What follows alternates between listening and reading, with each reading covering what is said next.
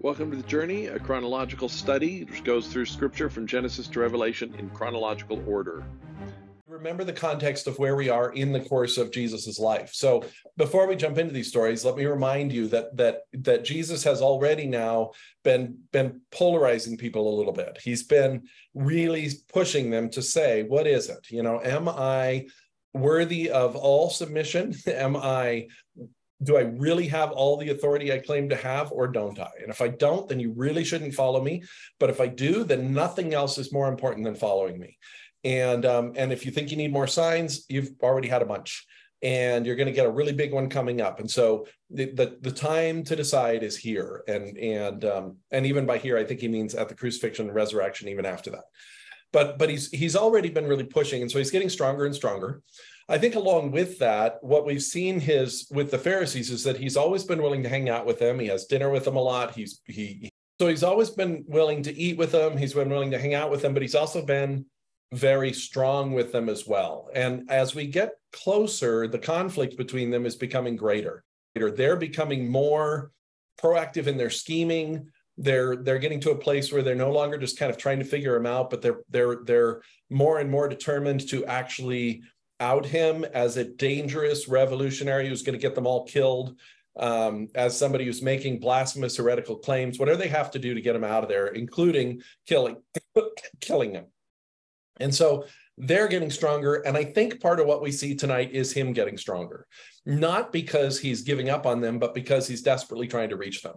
So he's going to make some very strong statements. But I think in the context of the Pharisees, they make sense. They're strong statements that I think are, are targeted towards them in ways that they may or may not be targeted towards you specifically. I mean, I'll leave that up to you, but I do think they won't necessarily be, you might say, well, that's really strong. It is. And maybe you don't need that strength, even though everything he says is true, but the Pharisees probably did. So I just want to throw that in there. I think that's at least part of the reason that these stories are a little difficult for us, is because let's just say they're not as gentle as many of the things that we've come across so far. And the very first one, he just, it's a weird parable with a weird example. And I think it's easy to get distracted. But the point is, again, pretty clear when you get to the end of it. All right, so Luke 16, starting in verse 1. Jesus told his disciples, now I want to point this out too. He is talking to his disciples. He's no longer talking to the large crowds, but I, I think is the indication but it also shows us in a few verses or a little bit later that the pharisees are definitely here too. So i think it's a smaller crowd. And again it's the more it's it's the it's both the more committed crowd those being his actual disciples as well as those who are just more committed to hurting him those being some of the pharisees. And so again that explains also the context of the strength um, of everything he shares. So here we go says Jesus told his disciples, there was a rich man whose manager was accused of wasting his possessions. So he called him, called him in and asked him, What is this I hear about you? Give an account of your management, because you cannot be my manager any longer. The manager said to himself, What shall I do now? My master is taking away my job, my job. I'm not strong enough to dig, and I'm ashamed to beg. I know what I'll do so that when I lose my job here, people will welcome me into their houses. So he called in each of his master's debtors and he asked the first, How much do you owe my master? 900 gallons of olive oil, he replied. The manager told him, Take your bill, sit down quickly, and make it 450. Then he asked the second, And how much do you owe? A thousand bushels of wheat, he replied. He told him, Take your bill and make it 800. The master commended the dishonest manager because he had acted shrewdly. For the people of this world are more shrewd in dealing with their own kind than are the people of the light. Okay, so this is an, this is a, an interesting parable because Jesus ends up saying eh, there, there's at least some way in which we should emulate the manager and, or the steward, and yet the, the manager or the steward is not a good guy. And I don't think Jesus is making any bones about that. He doesn't behave honorably throughout this whole thing he behaves sort of shrewdly with a certain set of priorities. And I think that's what Jesus is getting at, but he's not at all commending the dishonesty or the selfishness uh, of the particular steward. So, just to be clear, about the nature of the steward. At the very beginning, we're introduced to him as being a bad steward. He's not managing well. And I think the implication is he's embezzling already. Like he's keeping money that he's supposed to be using on behalf of his master, right? So he's getting fired because he's wasting his money. I think literally wasting his money. My guess is he's probably embezzling. So his answer to that, interestingly enough, looked at from one perspective, is just to steal more from the man from the owner, right? When he when he cuts everybody's bills down, he's he's stealing from the master, and he's not doing it to impress the master. He's doing it because he knows he's going to be fired. He already figures he's done, but he's trying to make friends of these other people. So when he is fired, he can go to them and say, "Remember how I gave you a deal? Remember how I cut your your your your bills in half? So I need your help now. How about you you help me out? You know, give me a job or whatever it is." So it's it's dishonest, it's selfish. You know, there's not a lot here to admire. And I think it is important to understand that Jesus is not saying that those things should be admired. He even calls him a dishonest manager. He emphasizes this. But I think part of his point is there's something of contrast. I think he's saying that what's interesting is even this dishonest, evil, wicked, crooked manager is, is thoughtful and is contemplating the future. He's aware of what's coming. And so he's using what he has at his disposal in, in one sense, wise ways. And I think Jesus is saying it's a contrast thing. If the if the people of the dark are doing that, how much more should the people of the light also be smart about what they're doing? Not for the same purposes, not even as we're going to see to make more money. By the way, this is not about making money. The steward's not making more money, he's making friends. So it's not even about money. So in this point, but he's just saying the people of light can also be smart about what we do. People of evil are able to do it. How much more should we be able to do it? So it's a, it's an interesting analogy he uses. It's not the only time he tells a parable in which the person in the parable is a bad person. I think we've seen some others, but it does for us sometimes. I think it it it, it can be distracting. Um, so I think that's the sort of the the bottom line point is not that you should be serving money. There's nothing in here. That again, the steward isn't even motivated by money. He's motivated by desperation to need friends. So he's trying to manipulate people into being his friends. And I think, again, Jesus isn't commending manipulation. He's not commending selfishness. He's not commending dishonesty. But he is saying he was thinking ahead and he was smart about using the money he had to gain him something rather than letting money control him, he was actually using money for purposes in the future. Um, and I think for Jesus, he would say, and I know this because he's about to, he would say, for us, then we can use things like money, you whatever it is. Money here is just, I think, an example we can use things like money, but when we do it, we should do it not just to protect ourselves for tomorrow, not just because we're going to lose a job tomorrow, not just to manipulate people in friendship, but we should use it for eternal things. We should be looking ahead and saying, what do I prioritize? What do I have? And am I using what I have? Am I uh, using what I have in order to further the most important things in my life? And that's when he says, I tell you, use worldly wealth to gain friends for yourself, but not the same reason the steward did. He says, so that when it is gone, you will be welcomed into eternal dwellings. I, I, I don't know that we need to read this as a specific sort of picture of how eternity actually works. Like there will actually be eternal houses, and we're hoping people will welcome us into their houses. I don't think that'll be necessary. He's just carrying the parable forward. In this parable, the guy was was wanting to be welcomed into temporary dwellings. Jesus is saying we should be the same, except that we should be looking for eternal consequences. We should be using worldly things, you know, things as as crass and low as money. We should be using it for eternal values because even the people of the dark understand using money for their values. So therefore, we should be shrewd like that. Don't overlook money. Don't think it's beneath you, but use it for eternal things. And here again, I think money is just an example. Um, but it is an example. It's going to come up in the next several stories. So that's kind of how I read this. Anybody have any other thoughts um, on this parable? Any any other questions or comments or other ways you see it? I kind of have a question. Um, so, well, because he says that for the people of this world are more shrewd in dealing with their own kind, you know, blah, blah, blah, blah.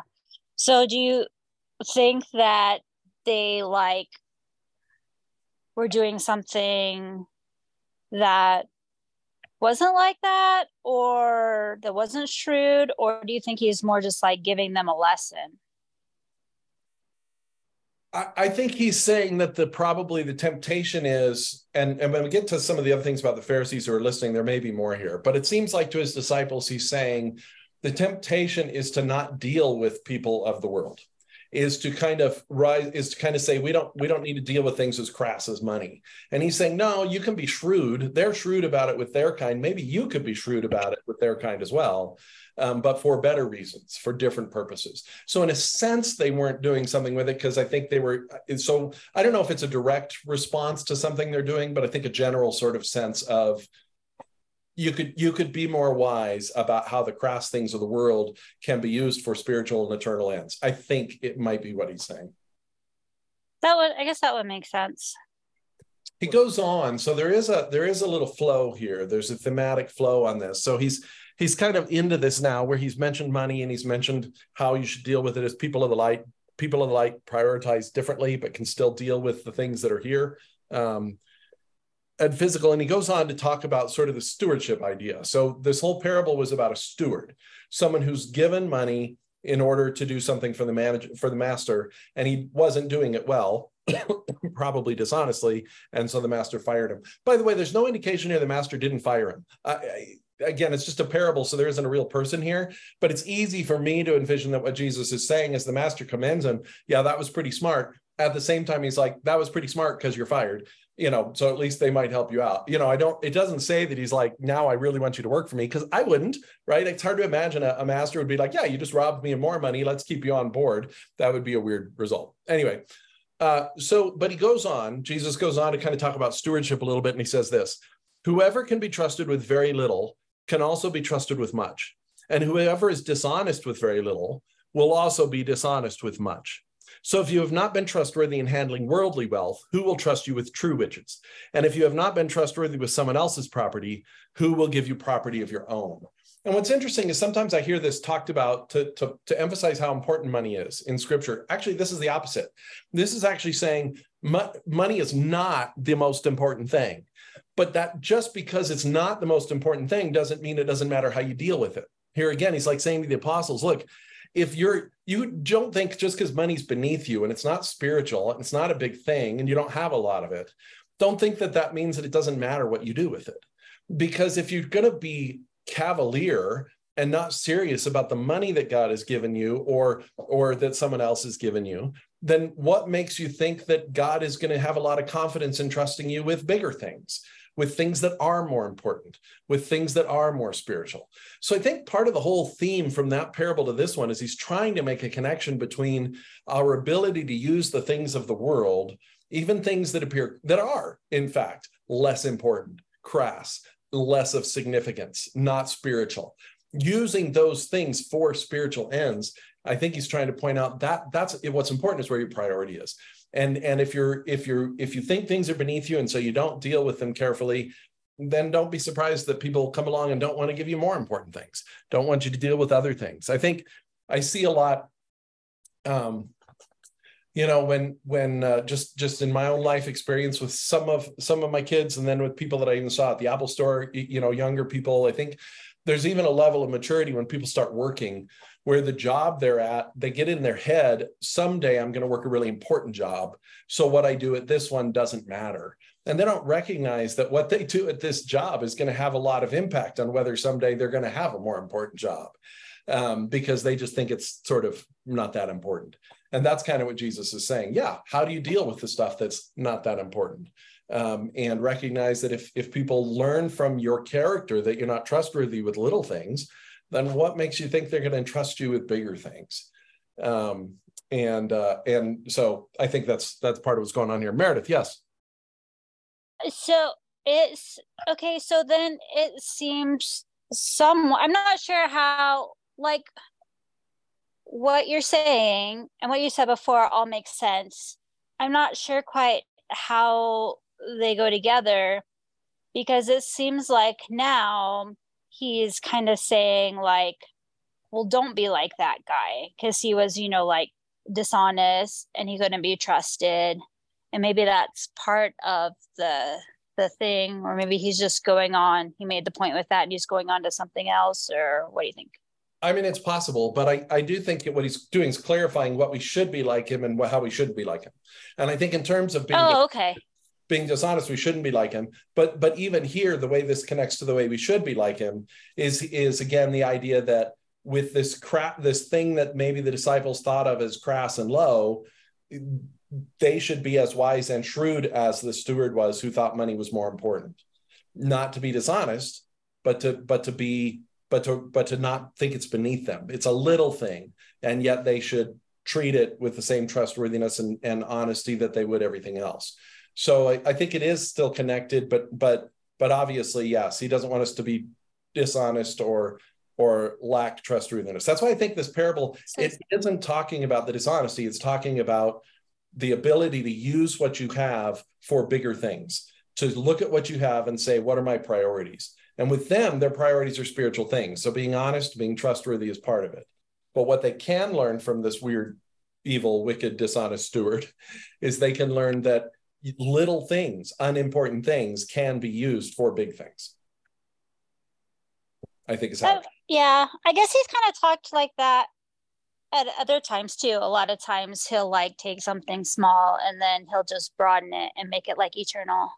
Sure, sure. Yeah. Anybody else have any other thoughts? Okay. Thanks. This yeah. parable makes a lot more sense. Well, and, and I, I I still acknowledge it's it's it's an interesting choice for Jesus. yeah, that he would start with that, but then he is able to build it and he is and make again, a good contrast. And all I can figure is there's a reason he did it this way, right? He he when he wants to be provocative, he is. So maybe by by dealing with someone who's so clearly crass and and dishonest and low, he's again forcing the disciples to think about whether they are again dismissing little things and not paying attention to them, not being trustworthy with them, and that maybe they should because even this low guy was doing something they can learn from. And it's not unlike Jesus to point out somebody that they would think of as particularly wicked and say, here's a good thing you can learn from them, because that's also part of what he does. Yeah he's definitely trying to take people down a notch. And that's that is what we're going to see in some of these stories coming up. It is clear that part of what he's doing in this time is trying to bring at least the pharisees and maybe some of his own apostles trying to bring people down a peg or two. And that's he doesn't always do that but he clearly is trying to do that in these stories. And so maybe by talking about someone that everybody agrees is kind of low maybe that's part of the way he's like look you can learn from this low guy. Maybe it's just again part of his systematic kind of tearing them down. I, will just I'll, I'll I'll just pull the, the the curtain back a little bit and say one of the things we're going to see in the upcoming stories is that Jesus is going to begin to say over and over and over, your worldly status is completely irrelevant to your status in the kingdom of heaven. You think your worldly status will have a make a difference there, but it doesn't. It makes no difference there. And that's something he's going to say over and over and over. And I think he's trying to bring those who are counting on their worldly power, their worldly wealth, their worldly status. I think he's trying to bring them down to recognize uh, I can't, I don't, I'm not entitled to things from God just because I have a really good status on this earth. And Jesus gets really clear about that going forward. Yeah. Well, yeah. And I was just thinking about too, they, kind of have this idea. I mean, they are really steeped like in like the world. I mean, like we kind of all are actually. Um, but um, but yeah, the idea those are those people and they act like this and they do that and then they're good because of this and and kind of more black and white in some ways yeah and not really seeing the kingdom they're kind of using the their worldly system to kind of evaluate the kingdom of heaven instead of like the other way. That's good. I think that's good.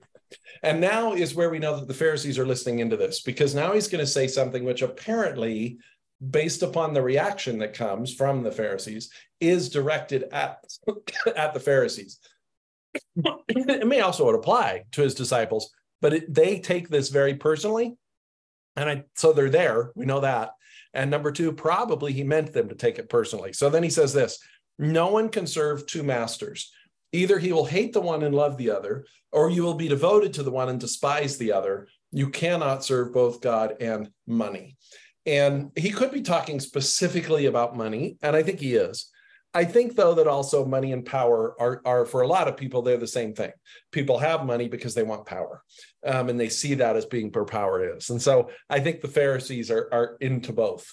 And so he's, but so, so, but it's an interesting statement to not just say, you can kind of split the difference, you know, that's fine.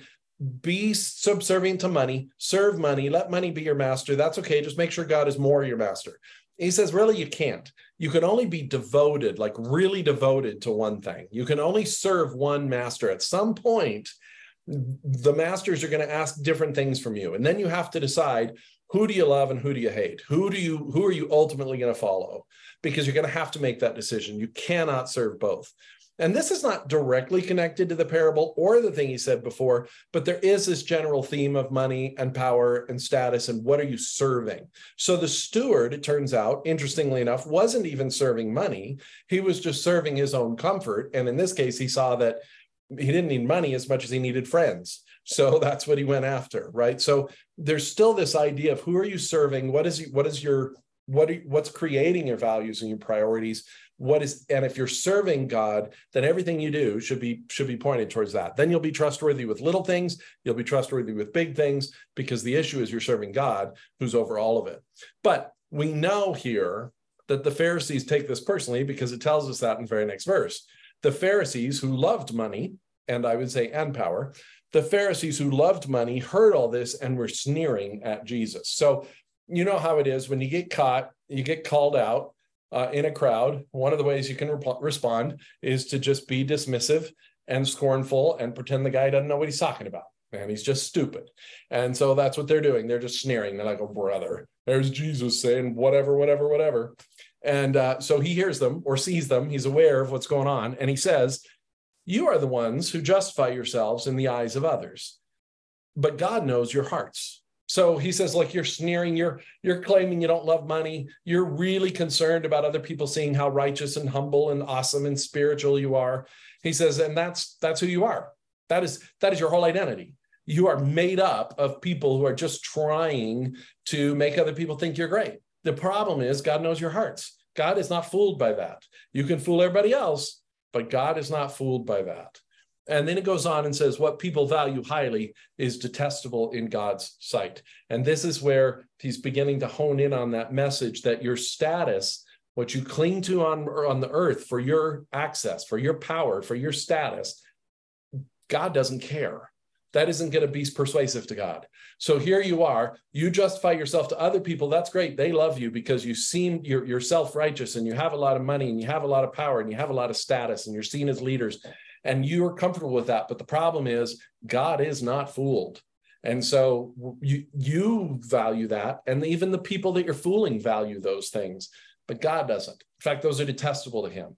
So you, you got to have to get this right. You're going to have to flip the switch here because uh, otherwise, you know, you're never going to choose me because you're going to always choose the other master, the power, the status, the the things that you value, looking good to other people that's going to lead you astray because God is not fooled by that. So who are you really worried about? And this is very similar to things he said in the Beatitudes, right? Where he said, don't don't do all your prayers and all your holy righteous things for the for the benefit of other people because that's as far as that reward goes. God isn't impressed by that. And he's kind of saying the same thing here. Um, you are people of the light, or at least you claim you want to be your priorities should be different. Your priorities should be God. Your master should be God. Your values should reflect his values. And if you're following God, they will. But if you're really concerned about these other things, they, they won't. Um, so there's going to be more to come on these thoughts, but he's going to take a little detour for a second, or at least it looks like one to me. But I'm interested if you guys see a connection. I don't. But before we get to that, any comments on this general idea of what God, what you value highly, God detests. That that you're just you're you're you need to you need to rethink what's really important to you because you're justifying yourself to other people and you think that's all you need to do, but God isn't fooled. So the next verse, it feels disconnected to me. And the problem is, I mean, the problem, this is always true in the Gospels. Sometimes the Gospel writers do sort of do a laundry list of teachings, a laundry list of ideas that they just kind of throw in. And maybe that's what we have here. Maybe the things aren't as connected as I was even saying they were before now. It's possible. What comes up next, I have a hard time connecting anything he said so far. And he says two things which may be connected to each other. Well, that's not completely clear, but they may be. But they're not necessarily connected to anything he said so far. And then he goes back to what he's been talking about, I think So uh, I think these are important points. We'll cover them. If you see a connection I don't see, uh, I'd love to hear it by all means, because I might just be missing it. But this is the next thing he says. He says, The law and the prophets were proclaimed until John. Since that time, the good news of the kingdom of God is being preached, and everyone is forcing their way into it. It is easier for heaven and earth to disappear than for the least stroke of a pen to drop out of the law. First of all, I feel a little bit like I'm culturally missing things in this verse. I don't know what it means that everyone is forcing themselves into it. I, I don't know if that means that people are trying to pretend they're part of it, if everybody's really excited about Jesus all of a sudden, and so he's got this huge following. I don't know if that's what he's referring to. Uh, or if he's saying that the Pharisees and their self justification self righteousness, it's like they're trying to force themselves in instead of actually having access. I'm not clear on what he's saying here. But the thing that is clear of what he's saying, and I'm not sure why, again, he's talking about the law all of a sudden, but what is clear is that he's saying that the, the law is not going away. That the, the, the Pharisees, one of their, their raps on him, one of the reasons they want to kill him, one of the, the charges they want to bring against him is that he flouts the law, that he says it doesn't matter, that he's what, what Paul will later refer to as antinomian, or we will, uh, as antinomian, that, that, they, that he's actually opposed to the law. And so he's clarifying here, that's, that's not where I'm coming from at all. I, I, the law, I mean, he's God, so it's his law. So he's like, no, the law is never going to disappear. It's always important. It's got a very specific place. Now, what we find out later is that Jesus didn't come to get rid of the law. He didn't come to wipe it away. He didn't come to say that doesn't matter anymore. He came to fulfill it. He came to be the essence of it. And in that sense, the old law is just a shadow of what Jesus is. But Jesus, as the fulfillment of it, is not saying the law is bad or that the law is no longer important. He's simply saying, I am the law now. I am Jesus. I am the fulfillment. The law was all about me anyway. So the shadows passed, the sign marks are passed. Um, and, and this is where we are now. So it's kind of like I've talked before about the, the law being like a, a literal signpost. So you have a sign that directs you to Santa Fe, and Santa Fe is your destination if you stop at the sign and don't reach Santa Fe, you're not only not getting to Santa Fe, but you're also not even fulfilling the sign's purpose, right? You you can worship the sign so much that you defeat the entire purpose for the sign by not going to Santa Fe. When you get to Santa Fe, there's a sense in which you can say the sign is no longer needed, but there's also a sense in which you can say, assuming that the, the city doesn't ever take it down, that that sign will always be there. That sign will always point to Santa Fe. And I think that's what he says about the law. The law will always point to Jesus. It's not going away. And it is important and it is valuable. So this is just a little refutation of what the Pharisees are trying to charge him with. And he doesn't get into all that about him being the fulfillment here. He does in other places. Um, but we know that's what he's referring to. That, the, that don't worry, I'm not opposed to the law. He's saying, I'm not erasing everything that your history and your legacy and your lineage and your forefathers told you. I am exactly right in line with everything they told you. In fact, I am the fulfillment of that. It's where he's going to go. So, why is he saying that right here? I'm not sure. Um, but it's an important point. So, we won't ignore it. But I don't know how it fits everything or if it's just a thing that he said around this time because the Pharisees are there. Um, but the, that's the point, though. That the well, Pharisees- it's also it could be connected to what he's just talking about is they would say you know he says no one can serve two masters. You either serve god or money. And they would say they serve the law which is god.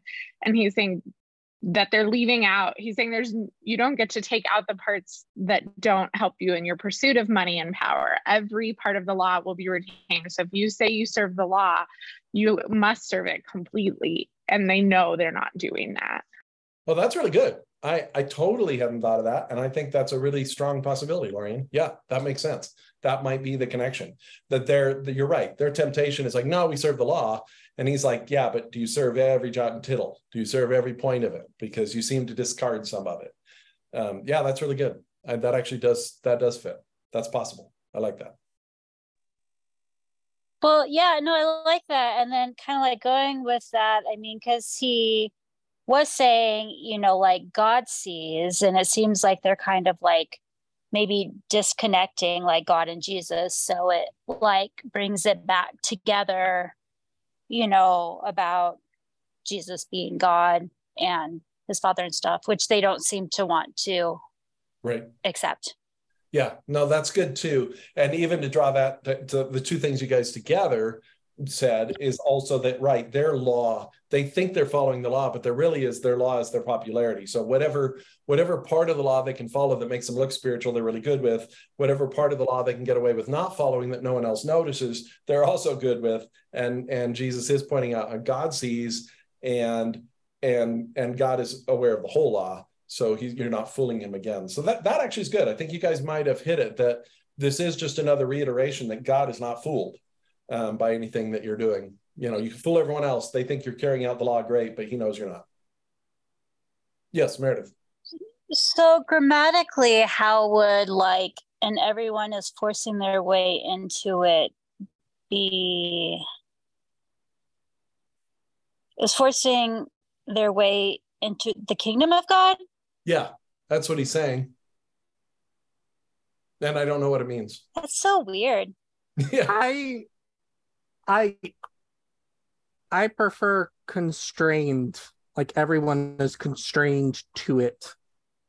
I went nerdy and looked up the text. That's and I think the text the the original text I think works better as constrained personally, but it doesn't that really seems totally different to me. Yeah, but it's no, I was actually going to look it up. I didn't yeah. have any other options, but no, that that actually could make sense. But that seems so different than what it says here.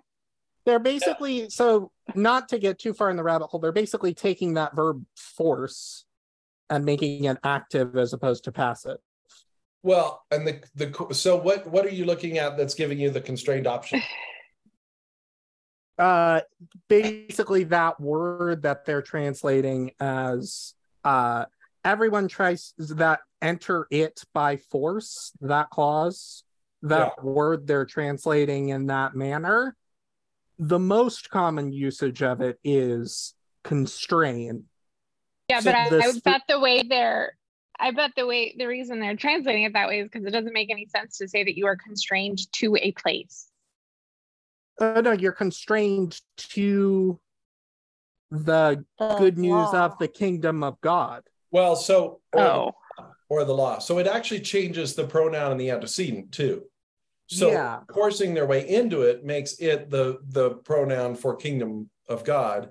Constrained mm. it makes it the pronoun for the law. So here's the thing I would say: the translators, and I'm not saying they're right. This is just where my brain is working this through the translators in the NIV have chosen force for a reason. Um, and, and what's interesting is they didn't choose something that's easier, right? It almost would be easier to understand if they said constrained by it. So I'm curious what in the context or in their understanding led them to say force. So this would be one of those areas where uh, absolutely your your all of your all's homework if you want to is to go find uh, you know interlinear translations look it up in a bunch of different translations look it up in strong's concordance look it up in um, uh, what's his face's literal uh, literal translation. Suddenly, I forget his name, but to, but to go through all those resources and see what you know why why some translators choose forced and some translators choose constrained um, and and either and it's possible. Certainly everyone is constrained by the law makes some sense. I'm not sure it's that much easier to understand. Yeah I, I, I think that's plausible, and I appreciate your bringing in the other uh, translation here. I, I have a lot of questions about the choices that people are making on this translation, and I didn't look it up earlier, so I'm uh, you're ahead of me on the game on that one. I guess well, if he's trying I mean, to em- if he's trying to emphasize that they can't be selective about the law, the parts of the law that they adhere to, then it could make sense to say everyone is held to the same constraint to it, held to the same standard of the law.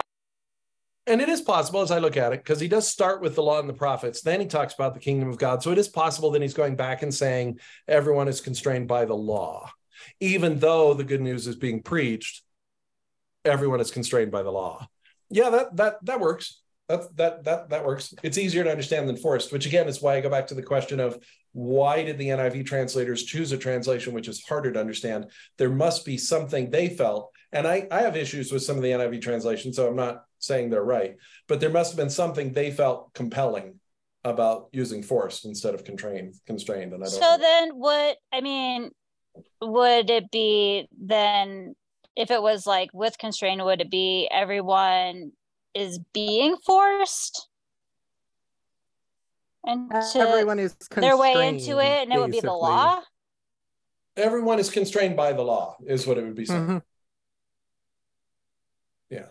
And as far as how is but how is forcing their way into it? My How guess could that is- be that? my guess is like like think about the English language. We have words that are the same words, but they mean very different things. So if someone's translating something and they come across the word wind, how do they know if it's wind or wind? Well, they only know based upon translation. uh, I mean, based upon context. And if they're translating it into another language where wind and wind don't don't have the same letters, someone would be like you saying, how do they get how do they get this word from this word? So my guess is constrain and force are both the same word, but they have different meanings based upon the context. And so they have a choice of how to do it. Or, or it's something even more nuanced, that the word actually means something about restrictions and and confinement and that it can be translated either as to force something or to constrain something. It's just to, to me that that happens all the time in translation. That two words, one word can can have. That's why translation's tricky. One word could have multiple meanings depending on the context. So it wouldn't it wouldn't have to be that forced is the right word at all. It could just be constrained, but they just had to choose between two equal options based upon the word. It's There super is- clear now. Yeah, there is some intuitive connection between forced and constrained, right? If you're if you're constrained, you are sort of forced into a particular box. So I can see how one word might cover both those ideas. But not But it says everyone is forcing their way. It's not Well- that they're forced. So Well, it seems like it's more like their choice than something that's being brought upon them. That's the translation thing. So the syntax is totally different in the Greek. So imagine they just, this is not exactly how it is, but just to make a simple example, imagine the words that they have are essentially everyone, they, they just have these words, everyone constrained into it. And they have to decide how that goes in our syntax Okay. Right? So it doesn't it doesn't necessarily follow our syntax enough to even they they have to add they have to decide if it's a gerund or a or an adjective or an adverb. That happens actually a fair fair amount. Translation is a very complicated process for everybody in every in every field. It's uh if we have such good translators. We have people who are so expert at it honestly that it that we are very lucky and it's easy to forget how hard it is but that, Is um is like ancient Greek a lot different than like modern Greek? it is it is Yeah. and m- more different the further back you go. So even like 2000 year old Greek and 1000 year old Greek are pretty different. And 1000 Oh. year old Greek and modern Greek are also very different. So like I mean, I there's a guess the common through line English, between all of them. It Oh yeah, absolutely. think about middle english and old english and how different they all get. But the other thing even think about this in english and this is another translator difficulty that's true in most languages but again very true in english and very true in greek. Very true of, of really complex societies. Think about somebody trying to translate american language 100 years from now okay? And, and let's assume that it's someone who's it's changed a lot and maybe they're not even in america they're in france and they're trying to translate American languages from today, 100 years from now. Here's the thing let's say they have certain artifacts that they're using to translate because they don't have everything. And, and remember that in the ancient world, they didn't have digital and, and everything, they have a lot less things to work with to translate. Well, the problem is if I said translate American, we already know this is a huge country. So you've got Southern and you've got Southwestern and you've got, uh, you know, kind of Spanglish and you've got, you know, just a lot of different variations of it. On top of that, you have different language for different time, uh, different occupations. So if you pick up a legal book and you're trying to figure out how to translate English from a legal book, you would be very confused if you thought that every American spoke this way, right? You'd be like, "That's that's." Oh, I'm confused now. well, the, the reason I bring this up is because for many years, the Greek New Testament baffled ancient Greek uh, people who translated ancient Greek because it didn't, it wasn't like other Greek that they were translating from the same time period. And they thought that maybe it was some kind of they, they they they thought of some kind of stylized Greek for scripture. Turned out that no, it's just that most of what had lasted that they had learned to translate from was legal and academic uh, scrolls, and that the New Testament Greek is written in very common grocery store list language. And it wasn't until they found literally a grocery list. That's one of the things that helped them out. Wasn't until they started finding really common things that they realized, oh, the Greek is written in a really common language. But that just again goes to the complexity of translation. You don't even know maybe the same time period, and it's a very different language, all within the same culture. But that happens in any any complex society. Cool. Thanks. And my very smart son is nodding. So so far I have not exposed myself as a fraud in all this. So I'll stop there. Yeah. The, the St. John's scholar. Yes. Yes. Yes. Sorry, sorry to pull you into the language problem. Oh no, I was interested in it, but Joseph's sorry if I took a lot of time. Joseph's ancient Greek is probably better than mine right now because it's been a long time since I've done any translating. So, um, okay, shall we press on? That was all good. Shall we press on? Sure. This next one at first sounded to me like another random detour, but it's possibly an example of the kind of laws that they're being squishy about, right? So if he's like, you're not following all the laws, it's possible that this next statement is just an example of that. Uh, otherwise, it does seem like a little random teaching. And this is what he says Anyone who divorces his wife and marries another woman commits adultery, and the man who marries a divorced woman commits adultery. So this can get people in a lot of trouble. Um, we uh, we have so many weird theologies about divorce, and and I have literally encountered a pastor who was teaching people that if they were married, they needed to divorce the person. If they were remarried, they needed to divorce the person they were married to and go back to the person they had originally divorced, or else they would be committing adultery with the person that they married. So we're not. I don't think that's correct, and we're not going to get into all the details. But I will say a couple of things. One is if this is an example of the kind of laws that they're not supporting, we do actually know historically that divorce was extraordinarily easy for uh, I want to say for those with the right status, because that's the truth. For for people who had the means and the money and the power, divorce was extraordinarily easy. And there's even a rabbinical conversation in which one of the rabbis, and that wouldn't be now, but it would be not many years after this moment with Jesus. There's a rabbinical conversation where one of the rabbis says, if if the woman displeases the man in any way at any time, he may divorce her. Um, some people call this the burned toast argument because they say it literally means if she burned his toast for breakfast, which would be hard to do back then, but if she burned his toast for breakfast, that he could divorce her. All he had to do was get a, a, a writ. And, and if that's the situation in the context, then yes, you could see that the Pharisees are probably handing out divorces. They have to do a certificate, but that's why I say if you have the status, it's easy to get. If your friend is a Pharisee, you can get divorced anytime you want. And, and I think that's what he's objecting to. You're making it very easy for your buddies to just cast off women as if they don't matter at all just because they displeased them. The only other thing I will say, and we'll get more into this when we get to Paul, is that a divorce is very interesting throughout scripture because as much as we want to make clear hard and fast rules about it scripture keeps being smushy about it. So it keeps changing. So in the old testament there's no exception for divorce period.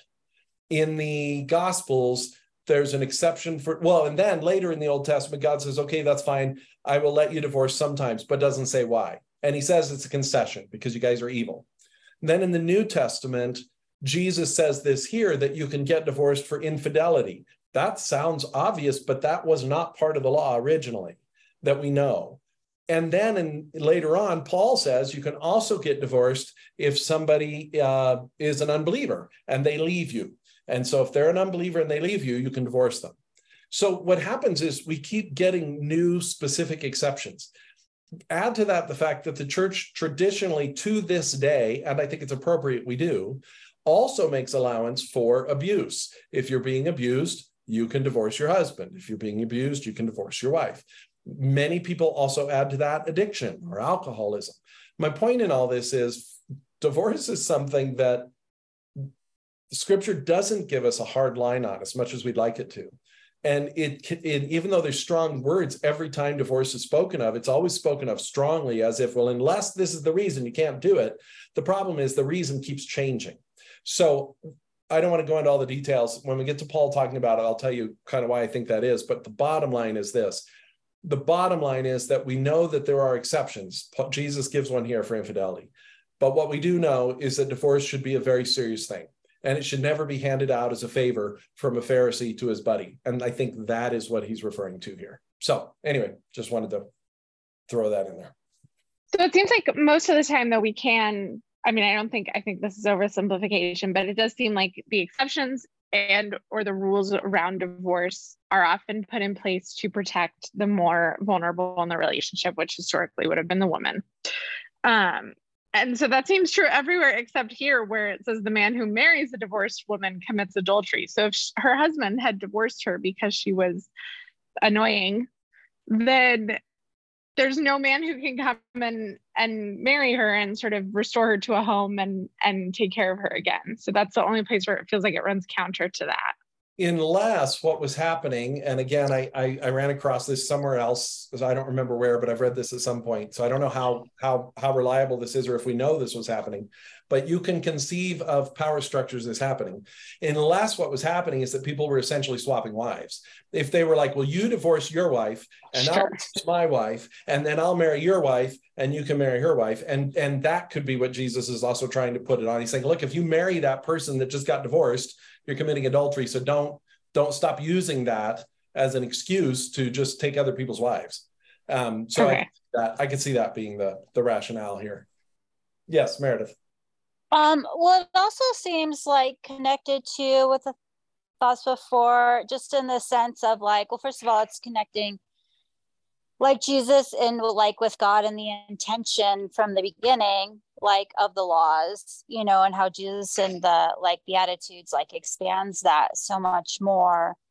And just the idea with the um with them being like so focused on the law and like this is really what the law is about which is i guess what you guys have been saying but yeah i mean it just it does connect like it seems like a lot in that sense. No i agree. I think that's good. I think that's good. Um, we'll move on from this because it's not really the main topic, but the only other thing I'll say, I'll just affirm something Lorraine said, which is that you can even argue that the when God says, "Okay, that's fine, I will let you have a certificate of divorce as a concession because you're evil," that what he meant is I have to do it to protect the woman because w- when you're not divorcing her, you're becoming violent with her. And so, even that, it could be that that whole point was again to protect the more vulnerable. And you're right. I think that's almost always the the caveat and the rule here.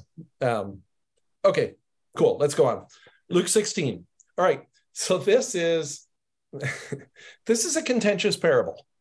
And one of the things that's contentious about this parable is whether it's a parable or not. Um, so what I'm going to do is I'm going to read this and I want you to pay attention. We've read a lot of parables now. So as I read this, I want you to listen and I want you to note all the differences between this and other parables. In other words, is there anything in this that is unique that makes it stand out as possibly not a parable? I'll tell you my thoughts on whether it is or not, but I just want you to see the argument. There's there are things about this that some people say are so different from other parables that it makes us question whether it's a parable. And so I want you, as I read this, I want to listen. I want to see which which of those you identify, or if you do. All right, Luke 16. There was a rich man who was dressed in purple and fine linen and lived in luxury every day. And at his gate was laid a beggar named Lazarus, covered with sores and longing to eat what fell from the rich man's table. Even the dogs came and licked his sores. The time came when the beggar died, and the angels carried him to Abraham's side. The rich man also died and was buried in Hades, uh, where he was in torment. He looked up and saw Abraham far away with Lazarus by his side. So he said to him, Father Abraham, have pity on me and send Lazarus to dip the tip of his finger in water and cool my tongue, because I am in agony in this fire. But Abraham replied, Son, You remember that in your lifetime you received your good things, while Lazarus received bad things. But now he is comforted here, and you are in agony. And besides all this, between us and you, a great chasm has been set in place, so that those who want to go from here to there, here to you, cannot, nor can anyone cross over from there to us. He answered, Then I beg you, Father, send Lazarus to my family, for I have five brothers. Let him warn them, so that they will not also come to this place of torment. Abraham replied, They have Moses and the prophets. Let him let them listen to them. No, Father Abraham, he said, but if someone from the dead goes to them, they will repent. He said to him, If they do not listen to Moses and the prophets, they will not be convinced, even if someone rises from the dead. Okay, so what is stands anything stand out to you that is different from other parables? Well, the beggar has a name.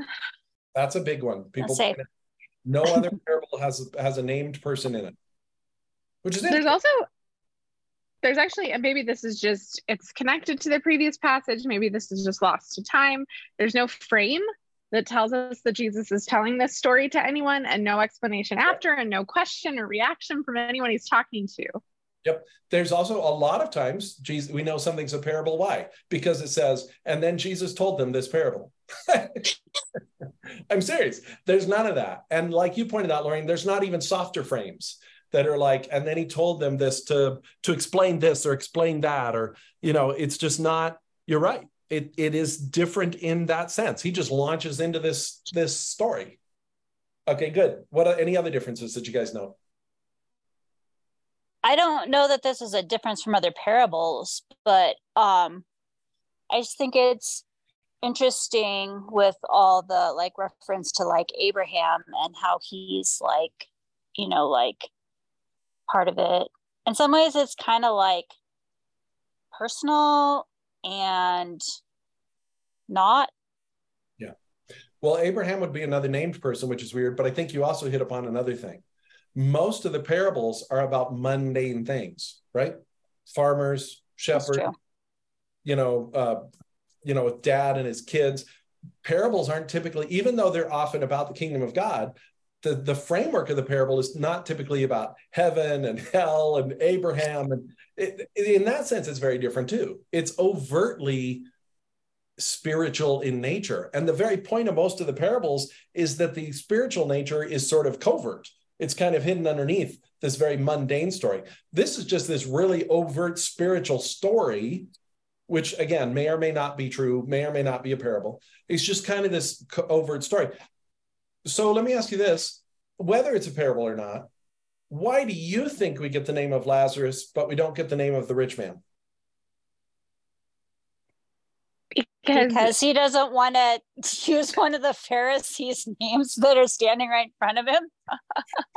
It could be. because it's aligned with all of the first shall be last and upsetting the power structures the man who had all the status and access in life has no name in this story That's right. The whole point of this story, right, is your status in life does you no good here. And have you did you notice I find this fascinating whether it's a parable or not. It's brilliant because do you notice that even after he's in Hades, he still treats Lazarus like his servant?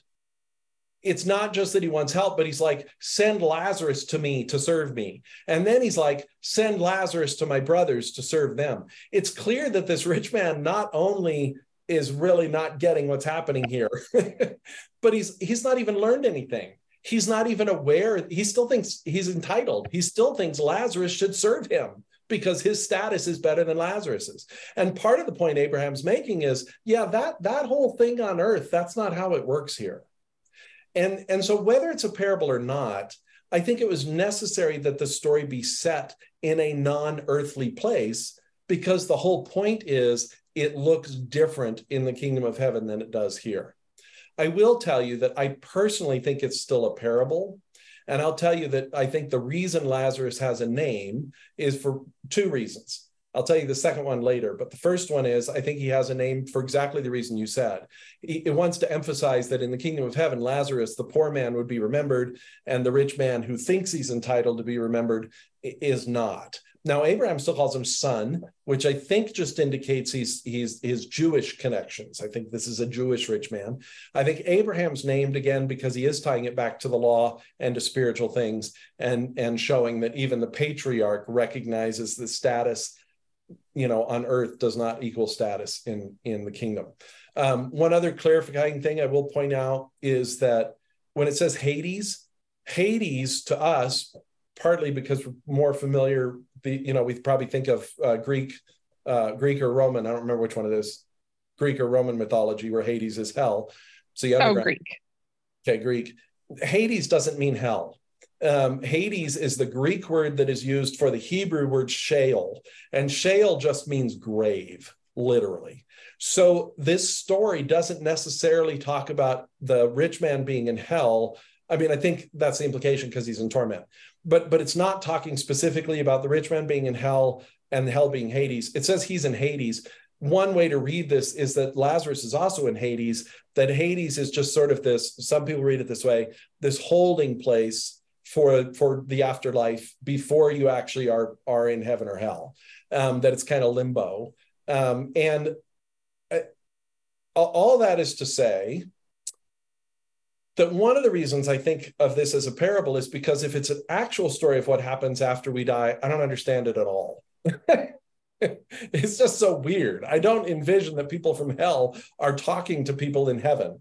I just don't envision that there's a, you know, that there's that that's how it works. So even if it's like got an element of truth to it, it still seems like Jesus is intending to give us a, a story, a kind of mythical feel to things to make a really important point. Um, and then the final clincher on all this is this story.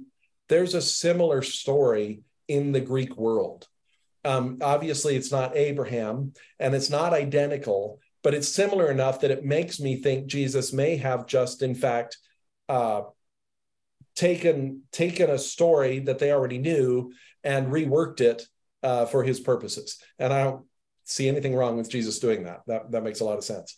Um, but it's interesting too because the last uh the last little thing that Abraham tells the rich man is kind of like what Jesus when Jesus talks about the sign of Jonah. Like I've given you all these things and you're still not figuring it out. Yep. Uh, and then he foreshadows that he's going to die and or he's going to raise Lazarus from the dead and they're still not going to get it. So yeah, I think he's mostly talking about himself, but it is interesting he mentioned that raising Lazarus from the dead because here's my other thought. What if he uses the name Lazarus so first of all, the word Lazarus means something like uh, it, it's it's something like God is with me or God loves me or God honors me. I don't remember, but it's like that. It's a it's a very sort of spiritual name. So it makes sense to use a name like that to honor the person that is dishonored in our world. But what if he also uses the name Lazarus because he knows that he's going to raise Lazarus from the dead? And when he does, not that he's saying that's the same Lazarus, because it's not, because that Lazarus does not serve a rich man. But what if he's using the name Lazarus so that when he raises Lazarus from the dead, people will be reminded of this story and say, oh, he even said, if someone came back from the dead, we wouldn't believe him. And look what he just did. He raised someone from the dead. So I don't know that that's the case, but knowing that Jesus sometimes knows the future and sometimes appears not to, and that's all a mystery to me. But knowing that he can know the future, it sure seems to me that it would be fascinating if he uses this name specifically because very soon he's going to raise Lazarus from the dead, and he wants people to remember this story when he does. So I think that's fascinating. Yeah, there's obviously yeah two points to the story. One is, again, that reiteration your status on earth has nothing to do with your status in heaven. So be careful. Don't be entitled. You're not entitled. You are entitled on this world. You are not entitled to anything from God. And the second point is, right, you think that if someone came back from the dead, that people would listen, but you know what? It's going to happen, and people aren't going to listen. And Lazarus is a mini example of that. And Jesus, of course, is the penult, not the penultimate, the ultimate example of that. Uh, so uh, Sue, and then I think Meredith had something too. But Sue, go ahead first. Oh, that was what I was going to say. That it's it's Jesus rising from the dead that people are ignoring. Lazarus right. is just he's just the, the, little guy, but Jesus is the right. the one the true That's right. Well, even when Lazarus raises from the dead, it's all a vehicle for Jesus to say, "I am the resurrection and the life, and Yeah. he believes in me will never die."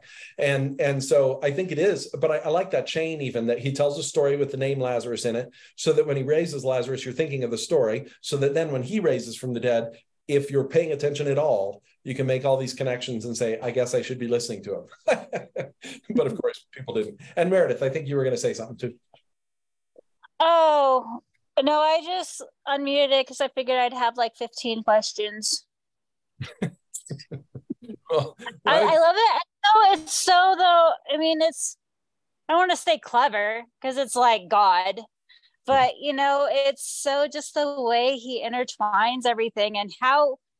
I mean, eerie that would be when he does lay, raise Lazarus from the dead, and just like I mean, the Pharisees, like he's totally like speaking to things in their head, but he's like not like saying it, you know, like out loud. He's doing it in a very kind of, Yeah. I don't know, covered way, and just yeah, it's so clear, right? That the the the Pharisee, the rich the rich man is just like these Pharisees. They feel entitled. yeah, Even the fact, and I think that's why Abraham is part of this story. Even the fact that it's Abraham who is saying to the rich man, "You're not entitled to cross this chasm. You're not entitled to have Lazarus serve you. You're not entitled to any of these things. Even though I call you son, I acknowledge that you're one of my descendants. I acknowledge that you're Jewish. You're not entitled to any of this." And this poor guy that you treated like dirt, he is entitled to it. And again, we don't, he doesn't get into why he got to go. It wasn't because he was poor. We can assume if this is a real story, it's because he had faith. If it's a story, it doesn't, Jesus doesn't have to explain it. That's not the point.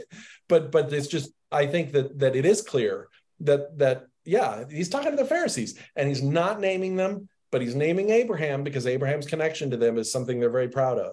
And then he's naming Lazarus because that's the kind of person they don't honor and he's saying you gotta you, you, you can't yeah it doesn't matter your status here will not matter there so you need to be thinking about that and what that means yeah. It's And- so cool though too because I mean he's doing it in such yeah like kind of like a respectful way to them, you know, and just kind of a way that they actually hopefully can hear, you know, and listen, you know, and just the, and the way he's like connecting like everything to, I mean, all the way, you know, like with Abraham and everything. I mean, it's so like huge. It just, if they're listening, it must be like mind blowing. i think they probably are reacting to it a little bit the way they reacted to his statement about money you know they're probably sneering Yeah. Defensive uh, again there are pharisees who are part of the church so so some somebody gets moved you know by these words Yeah. But some of them obviously are not Well, and obviously it's good for everyone else to hear too, Oh, because they're kind of like looking up to the, they're kind of like, okay, we have the Pharisees, we have Jesus. What's going on here? One one hundred percent. It's all. It's all. uh, He he always speaks knowing who his audience is, but he always speaks also knowing that his audience is everybody. So that's also true. Um, uh, yeah. So then he goes on, and I think this next verse is very connected because after he's making the point about your status here it doesn't affect your status there, and also that if you don't, you won't you won't believe even if someone comes to the life. If you don't want to believe, you're not going to believe. That's not the that's not the deal. So sending Lazarus wouldn't help. Um, but but then he also i think he begins to address another issue that comes up in this parable and that's you really should be mindful of how you're treating the guy under your table should he be under your table and that's when he that's when he says this jesus said to his disciples things that cause people to stumble are bound to come. Look there's going to be temptations there's going to be struggles there's going to be times that things are going to come your way they're going to mess up. But then he says this things that cause people to stumble are bound to come but woe to anyone through whom they come. It would be better for them to be thrown into the sea with a millstone tied around their neck than to cause one of these little ones to stumble. So watch yourselves. Little ones could mean children, but this is not one of those moments where it specifically tells us he's talking to children or about children. I think to Jesus, it's fair to think that anybody who is in the oppressed, anybody who is disadvantaged, anybody who is outcast is a little one. You know, he has a sort of affectionate, we've seen him that way with the outcast. He has this affectionate, you know, paternal eh, Eh, perhaps fraternal, however you want to think of it, you know, sense with them. And so I think he could just be referring back to people like Lazarus. Lazarus would be one of his little ones. He's like, look, be watch how you treat people because you're not entitled, because your status here doesn't carry over to your status there, because the guy eating the table scraps under your table might in fact be someone who's in the kingdom of heaven man you should watch yourselves you should be alert because if you're treating people as less than worthy, as less than sacred, if you're treating, and maybe it's children, but maybe it's anybody, if you're treating people as less than sacred, you, you might, you, you got to be careful about that. That's not right. It's wrong. And therefore, you're being careless with them and you're causing them to stumble. You're leading them astray. And of course, again, this directly goes to the Pharisees because they are responsible for leading people right so if they're like you're not if you're not careful if you're giving all your attention to your buddies and the power structure and you're not really reaching out to the poor and the pover- impoverished and the women and all these people then you're leading them astray. You're causing them to stumble because you're not giving them the best of your teachings that you should be giving them. Um, and and so watch yourselves. And he says it to his disciples too because they are going to be ironically in many ways in the position the pharisees are in now meaning they are going to be the leaders of the church they are going to be the people at the top of the power structure. And so i think he's saying to them too as a as a precursor for the future watch yourselves be careful. Make sure that you don't get callous the way that that these pharisees have. Make sure that you don't start feeling entitled and thinking the people around you aren't entitled. Instead start acting like the the lazaruses around you are entitled to your love. Start acting like they're entitled to your care. They're entitled to you exalting them. Uh, that's really i think that you know kind of where he's going with all this i think you know in an age of celebrity pastors and where everyone wants to be where it feels like a position of power and respect and importance that this is just a good sobering warning and reminder of the gravity of the position of leadership and the responsibility that it's you it is as much as it's an honor or privilege it's a responsibility to the people they don't they're not you're not entitled to their servitude they're entitled to yours if you're in that position yeah, that's really good. And Jesus makes that point specifically with his disciples lots of times. And it will be one of the last things he does at the Last Supper is make that point again. So, yeah, that's really good. Really good. Well, I think it's cool too because, like, I mean, he calls them little ones, and we kind of see that as like a term of affection, but I'm sure like the people in power see them as little whatever. And it must have been like really kind of like edifying and encouraging for the people that weren't, you know, the Pharisees to see him, you know, just making that distinction, which he has been doing. But yeah, I yeah, I agree. Cool. I agree. But when, uh, and I know uh, when Lorian uh, mentioned this, it reminded me of uh, of uh, posts I've seen on Facebook several times where it says that uh, there's often this, uh, you know, joke going around in the culture about what what you would do if you had if you knew you only had 24 hours more left to live. And a lot of people you know uh, would say that they would you know they would live it up. They'd spend lots of money. They'd eat expensive food. And and jesus washed feet. Yeah. Yeah that's good. That's good. You know there's kind of a troubling example i just heard in the car on the way over here um, while I was listening to a podcast. I was in the car, is irrelevant. But uh, something that I just heard recently, kind of a troubling example of how we really have to be careful. And it's it's uh, it's kind of a series of events. I'll try. I'll, I'll make this really quick. But so the, the, whole QAnon thing, you know, part of part of the QAnon conspiracy is that all all the people you disagree with are evil and they're they're into sex child sex trafficking and and drinking the blood of children to stay young and it, it, it's all very ridiculous and it's all terrible. It doesn't help us get anywhere. But so much of, unfortunately, so the QAnon itself started in the secular world, but so much of it was adopted by self proclaimed Christian prophets and leaders and who began sharing that this was the truth and this was the reality and this is the way things are.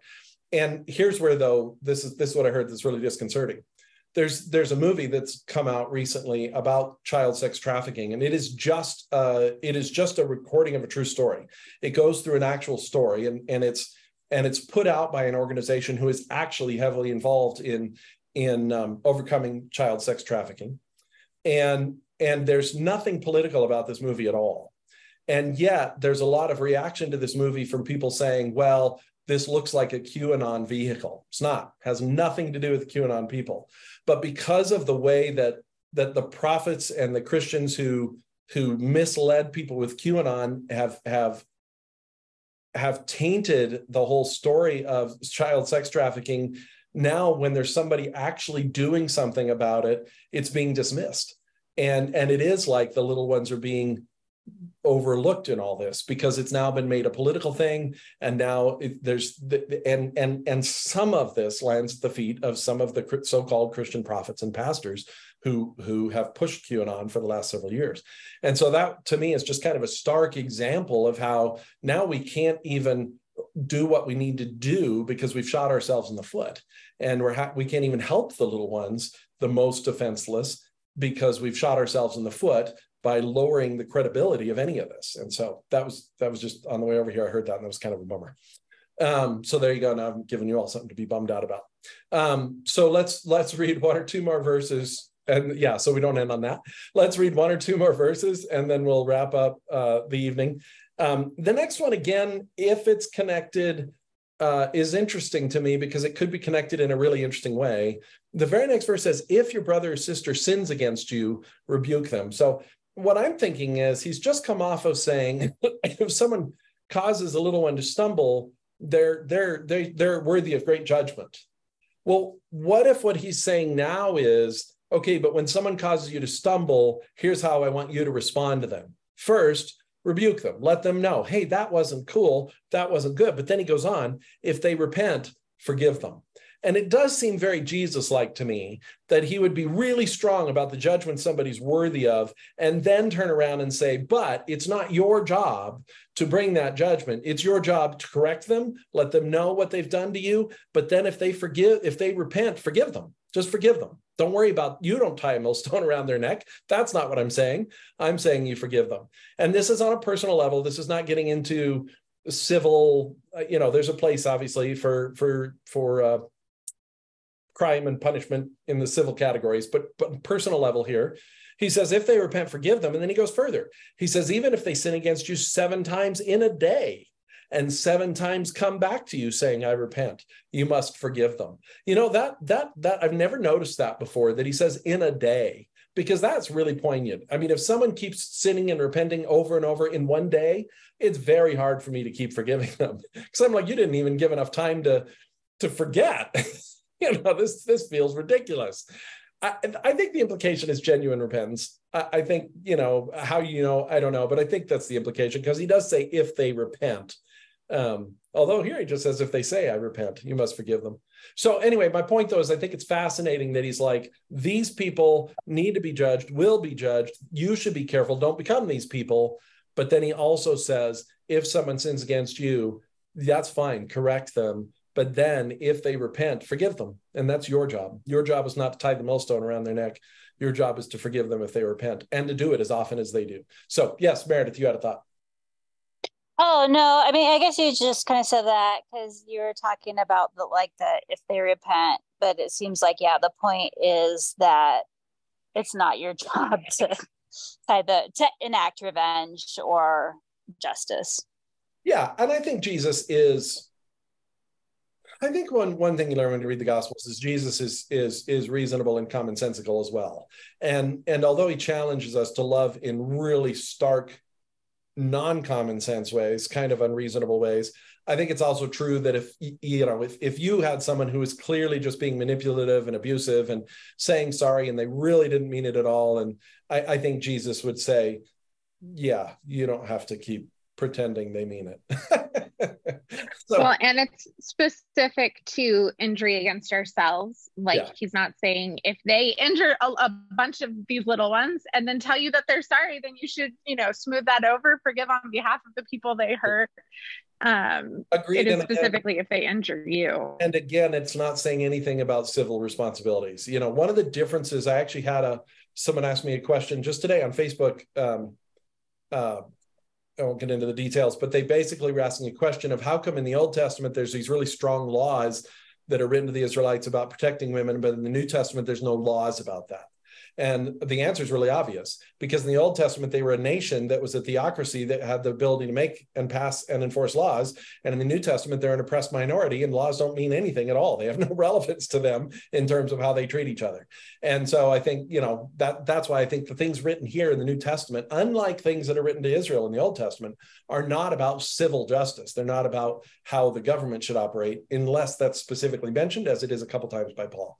But otherwise, this is our personal interaction. So yeah, it's still it's still government still has responsibility to enact justice. That's clear. Um, and it doesn't even say, I mean, really, again, God will take care of the judgment. So if they repent and receive his grace, then obviously he forgives them. But if they're manipulating you, well, God's not going to be fooled by that either. So that that judgment will still come. Um, okay, let's actually wrap up there. Well, and yeah, go ahead. Oh, sorry.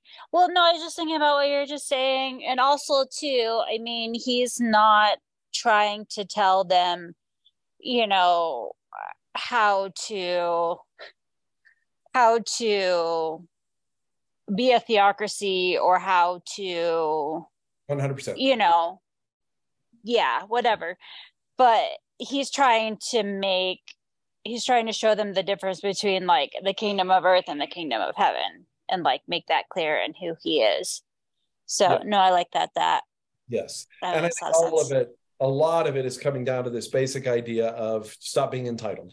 you know, what you think you're entitled to on earth, that's that's fine. You're enjoying that. But just recognize God isn't part of that. He's not part of that system. And so that might affect how you live, you know, even in terms of forgiving people, even in terms of how you treat people who are disadvantaged from you, you know, all those things, be mindful of the fact that you your your status here it means nothing to God.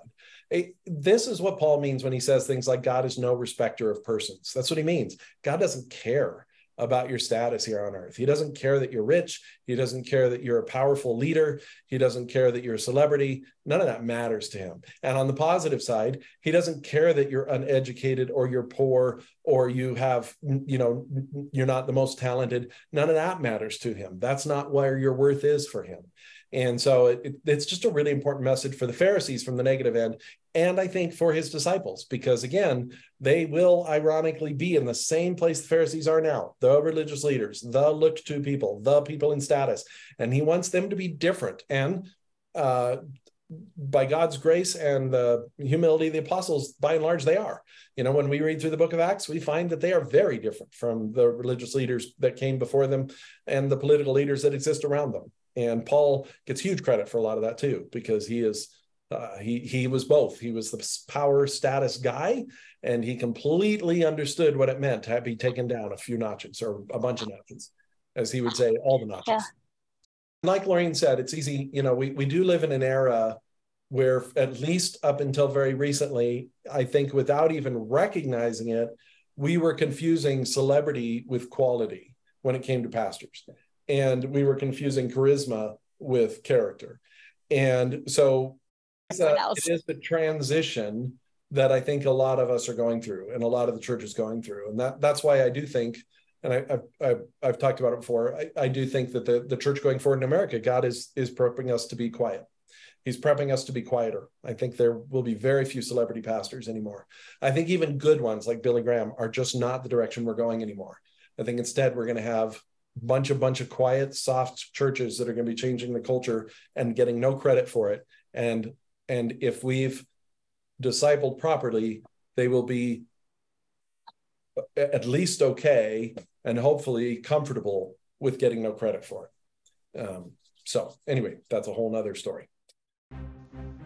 Thank you for joining us. The Journey is a ministry of Discipleship Matters, which is an extension of Focus Church and is created by David Megill for the purpose of helping equip pastors to build discipleship communities in their own churches. If you'd like to learn more about the books and conferences and coaching offered by David, you can check out his website, davidmegill.com.